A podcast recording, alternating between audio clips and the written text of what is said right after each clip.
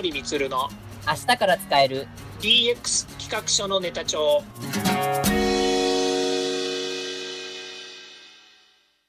こんにちは。サートプロの近森充です。こんにちは。アシスタントの堀内隆です。この番組は IoT AI 教育事業の専門家近森充が DX デジタルトランスフォーメーションについて実際の事例を交えながら DX とは何か DX でどんな未来ができるかをご紹介します。事例をもとに実際にお客様や社内に提案する企画書に落とし込めるまでの使えるネタのネタ帳としてお届けします。DX 企画書ネタ帳、前回に続きましてデジタルトランスフォーメーションの加速に向けた研究会の中間報告書 DX レポート2中間取りまとめネタにしましてお送りしたいと思います。よろしくお願いします。はい、よろしくお願いいたします。まあ、あの会社それぞれのその取り組みっていうのは、そのあたり、そのまあ、こういわゆる会社構造上の、まあ、問題から、そのまあ、会社現場レベルの取り組みまで、そのいろんなそのフェーズによってその取り組みは必要っていうところはあるんですけど、はい、でこの政府としてのこう取り組みっていうところもあの発表されてまして、まあ、はい、印象的なところは、やっぱデジタルプラットフォームの形成というところで、あの共通プラットフォームの推進と、それからデジタルアーキテクチャの推進、2点でちょっと語っています。ちょっとこのあたり、えー、とご説明とか見解いただけますか？はい。えーと、まず、まるっとこの話をするのはですね、共通プラットフォームっていうことの考え方によるんですね。はい、で、それはあの今、デジタル庁が今年の9月に発足しますよね。はい、で、えー、その、えー、今、人材募集が1月の4日から始まっています。あのぜひですね、あのえデジタル庁に協力したい、参画したいという方はですね、デジタル庁のページ見ていっていただいてですね、でそこから応募していただければいいんですけど、その細かいこと言いませんけど、そのデジタル庁の中の募集している人員の、えー、スキルですね、どういう人が欲しいのか、どういうことをやってほしいのかを見るとですね、かなりですね、高度な人材を求めているんですね。で、その中に共通プラットフォームを開発できる人であるとか、それからデジタルアーキテクチャを専門にやっぱりこう考えられる人っていうのをやっぱりこう募集してるわけですよ。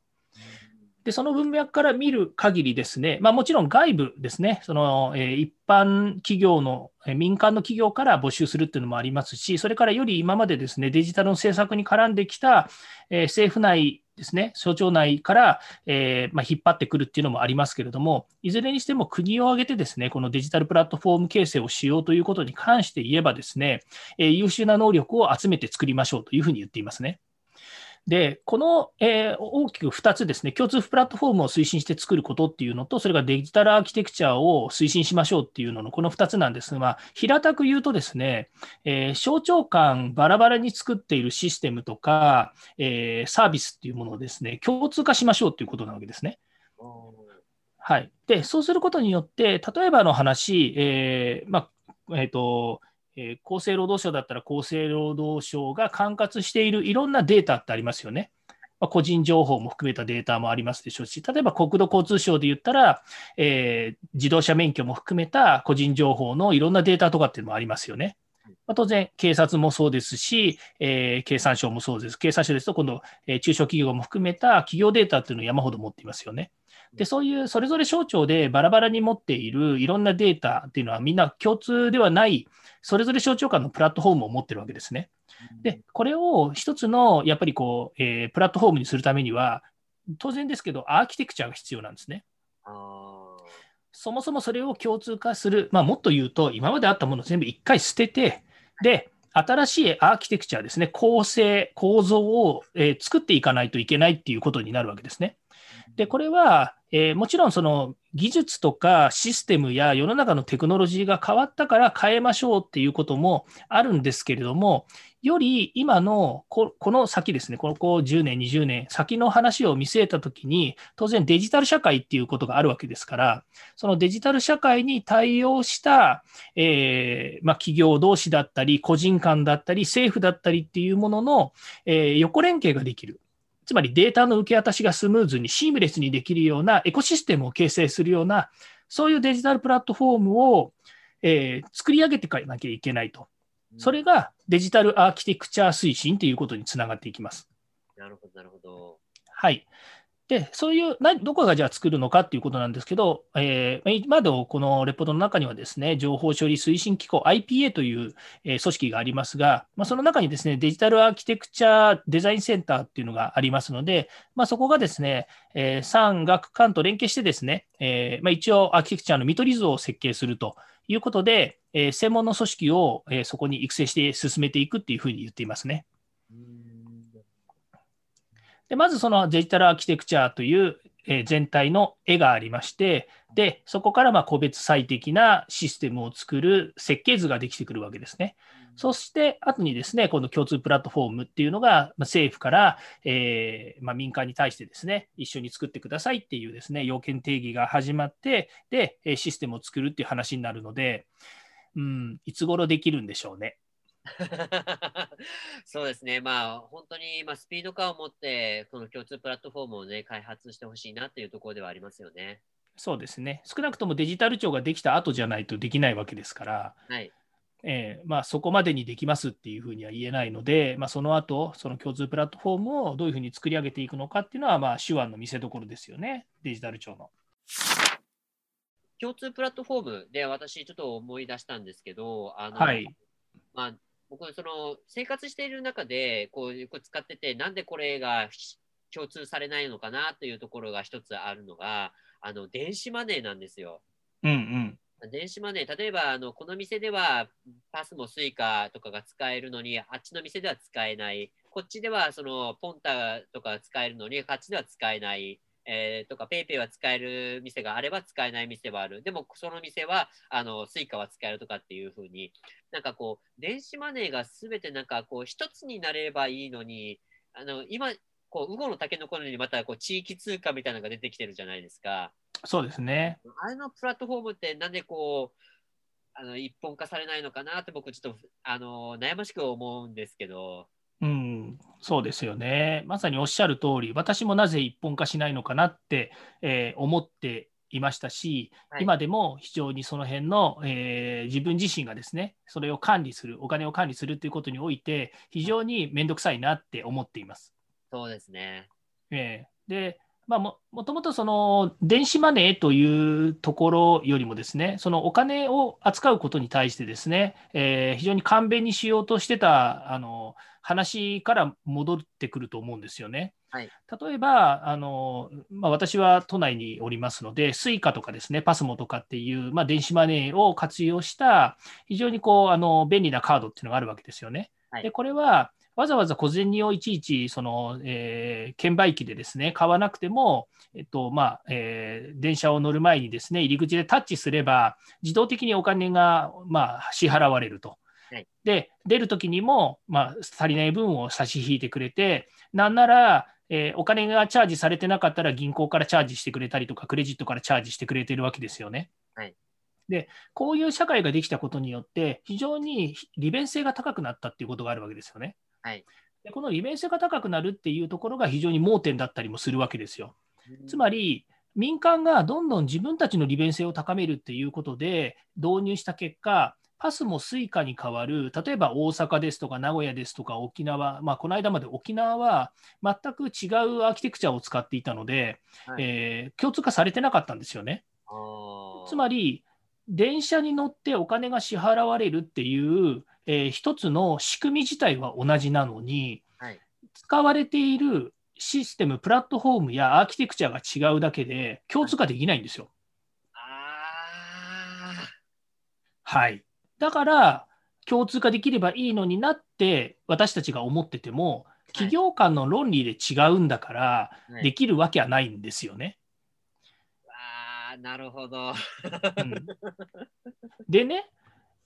技術が分かってる人とかデジタルがある程度分かる人たちはいやそんなのはこうすればいいんじゃないのっていうのが口を揃えて出てくるんですよ。うん、うん、まあそれこそあのなんですかね、その API 作ればいいんじゃないのとかですね、はい、えー、まあ、あの真ん中にミドルウェアかませればいいんじゃないのみたいな専門用語をみんな出してくるんですけど、はいだけど、それを作るためにまた何十億、何百億ってかかったりするのが、例えば銀行間のシステムだったりするわけですよ。はい、そうですね。うん、だから技術的にはできるかもしれないけれども、それをじゃあ実現するためっていうのは結構なやっぱり取り組みが必要だったりするんですよね。はい。えーで今回、そのもともとバラバラになって民間がそれぞれやってきたアークテクチャがあるおかげで、えー今回その、えーいろんな会社が何々ペイとか、まあ、もちろんそのクレジットカードっていうのもありますからね、はい。あのえーキャッシュの問題、から電子マネーの問題、クレジットの問題、まあ、いろんなものがこう要因の中にある中で、えーまあ、たまたま政府が推した、えーなんですか、そのお金を、えーまあ、デジタル化するんじゃないんですけど、そっちの流れになって、それが何々ペイになっていったわけですよね。で、えーまあ、マイナポイントとかね、ああいったものも相まってですね、はいえー将来、デジタル化社会での、まあえー仮想通貨みたいな話になっていくわけなんですよ。はい。で、これもさっきもあの堀内さんがおっしゃられるように、共通化できないもんかねっていうのは、えーもちろんあるんですよね。はい。そうですえね。ー私の個人的なやっぱりこう今、悩みというのは、はいえー何々ペイと言っている中とか、クレジットカードにはお金入ってないんですけど、例えば銀行なんかもそうですけどね、はい全部現金が、えー分散されて置いてあるっていうことになりますよね。そうですね。うん、で、現金持ってたらどうなります？自分のお財布の中に現金入れといて、お財布広げたらなんいくら入ってるか分かりますよね。そうですね。だけど、アプリケーションの中に、それぞれのアプリの中に数千円単位で分散されてたら、えーいちいち広げられないですよね。わからないですよね。本当に。で、えーまあ、何々ペイで、まあ、A っていう会社のペイと B っていう会社のペイにそれぞれ3000円ずつあって、じゃあその6000円になったから6000円の品物買いたいって言ったって、お店受け付けてくれないじゃないですか。そうですね。えーもうそこは単純に現金と何々ペイで払いますっていうような、まあ、そういった支払いの仕方しなきゃいけないですよね。そうなりますね。えーで、これが、じゃあ共通のプラットフォームだったり、共通のアークテクチャだったら、えー別にどこどこの会社に入っていようが、えー支払うときに統一して払えますってなったら、めめっちゃ私も楽なわけですよ。そうですよね。本当に。えーで、それができないからこそ、まあ、いろんなところの何々ペイとか、何々のプラットフォームのところにお金が置かれてるわけですよね。はい。で、これ、一番怖いのは、この次、自分が持ってるスマートフォンを別のスマートフォンにしたときに、全くアプリをし一から入れ直さなきゃいけないとななったとしますよねはい。で、何のアプリにいくら入ってるのかっていうのが分かんなかったら、はいもしかするとそこでポイしポイしちゃうかもしれないですよね、自分がね。なりますね。はい。うん、でそれがまあ 5, 5個も6個もあったりとか、ID とかパスワードが分からなくなってたってなったら、えー捨て銭になっちゃうわけですよ。あります、あります。うんで、これ、お金を管理している企業からすると、預かり金なんですよね。ああ、うん確かに確かに。で、昔、NTT が陥ったようにですね、えーくあのテレフォンカードが世の中に何千億円分あるんだけど、全部それ預かり金なわけですよ。だけど、使ってくれなければ、その預かり金さえ使えないんですよね。ああ、あれ、預かり金だったんですね。預かり金です。はい。ですから、あるところでその法律とか、それから企業の、えールールを変えて、いついつまでに使わないと、その権利は消滅しますよっていうふうにしたわけですよね。うん。うん、まあ、その時のお金もまあ莫大で、それはどういう生産処理をしてしたのかわからないんですけど、結局、今の何々ペイっていうのだって、結局、現金を先にプラットフォームの中に置いてあるわけじゃないですか。はいですから、それがたくさん貯めていけば、企業が預かっているお金っていうのは、まあ、それこそいっぱいあるわけですよね。はいで、使わないで何年かして、ずっとそれがまあ固定的に使われなければ、そのお金っていうのはどうなっちゃうんですかねっていうのは、まあ、同じ話になっちゃうのかなと思うんですよね。うん。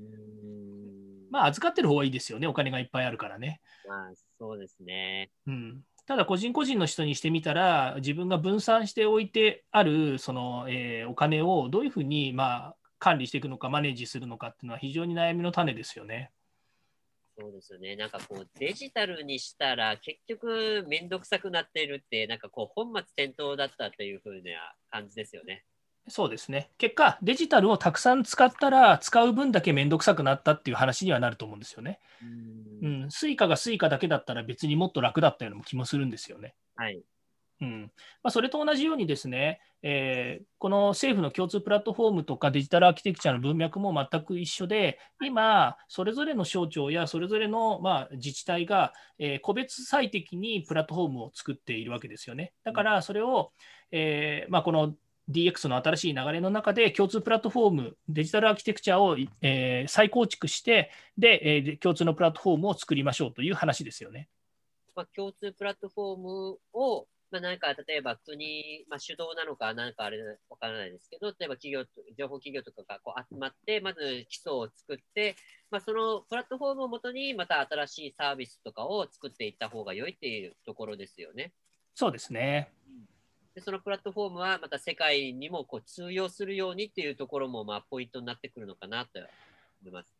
そうですねあの世界に通用するっていうのは、まあ、2つの軸があって、1つは国が作ったシステムなので、まあ、それこそその共通プラットフォームをベースにした各自治体が活用することによって、例えばこのシステム自体がですね、民間がま切り出して活用できるようになるわけですよね。はい、そうすると、例えば渡航者の、えー、そうですね、海外から来る人たちの旅行の、えー、まあ、一つのサービスに活用できたりとか、それから日本人が例えば外に出ていくときに活用できて、世界でもそのアークテクチャ、あごめんなさい、プラットフォームを通じて何かの、えーえーとまあ、切り口が使えるですよね。例えば健康保険が世界的に使えるようになるってなると、えー、まあ、あのどこの国でも絶対できますとは言えませんけれども、例えばアメリカでも、えー、その情報がをもとにですね、えー、健康保険、まあ、アメリカの中での健康保険の代わりになるようなものになるかもしれないですよね。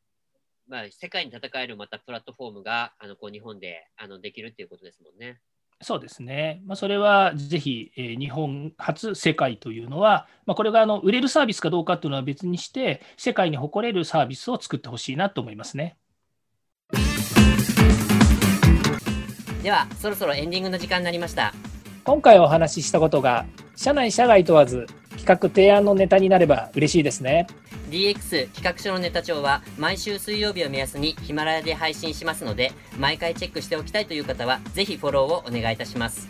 またもう少し詳しく聞きたいという方は Facebook で近森光で検索または東京都代々木にあります株式会社サートプロのホームページまでお問い合わせお願いいたします。よろしくお願いします。それではまた来週。また来週